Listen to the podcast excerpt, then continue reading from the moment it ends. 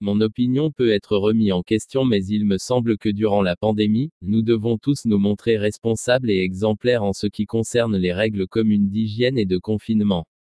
Il ne s'agit pas simplement de notre personne mais de la santé des êtres humains en général, en particulier des personnes les plus fragiles parmi nous, et elles ne sont pas toujours celles auxquelles on pense.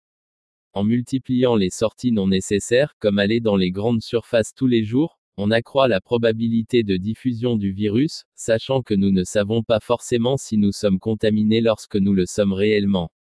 Les précautions prises par les responsables des mosquées vont dans ce sens, certains y verront un manque de foi en Allah, alors qu'en connaissance de cause il s'agit de précautions judicieuses. Lorsque nous nous prosternons sur une surface commune, il est évident que le risque de transmission virale est à son paroxysme. Lorsque nous conduisons nos véhicules, mettre notre confiance en Allah n'implique pas de conduire sans prendre nos précautions, au contraire nous prenons toutes les précautions nécessaires et si Allah a décidé qu'un accident doit arriver, il arrivera.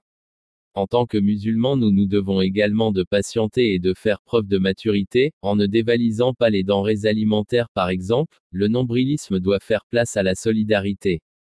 Saisissons cette opportunité pour nous remettre en question et gardons une bonne opinion d'Allah. D'ordinaire passons-nous suffisamment de temps avec nos familles lorsque nous avons le privilège d'en avoir une. La scolarité et l'éducation de nos enfants sont-elles suivies correctement? Sommes-nous attentionnés aux besoins de nos épouses et époux? Je pense également que même en étant conscients de la dangerosité et de la propagation exponentielle de ce virus, nous devons relativiser en pensant que statistiquement chaque jour environ 25 000 personnes meurent de faim sur notre planète alors qu'il serait possible de toutes les nourrir. Mais en temps normal, que faisons-nous pour les nécessiteux, les réfugiés et les persécutés? Faisons-nous au minimum quelques invocations régulières pour eux? Certains pourraient me dire que nous ne pouvons rien faire. Mais je reste persuadé qu'avec l'aide d'Allah suivie des efforts nécessaires nous pourrions faire avancer les choses.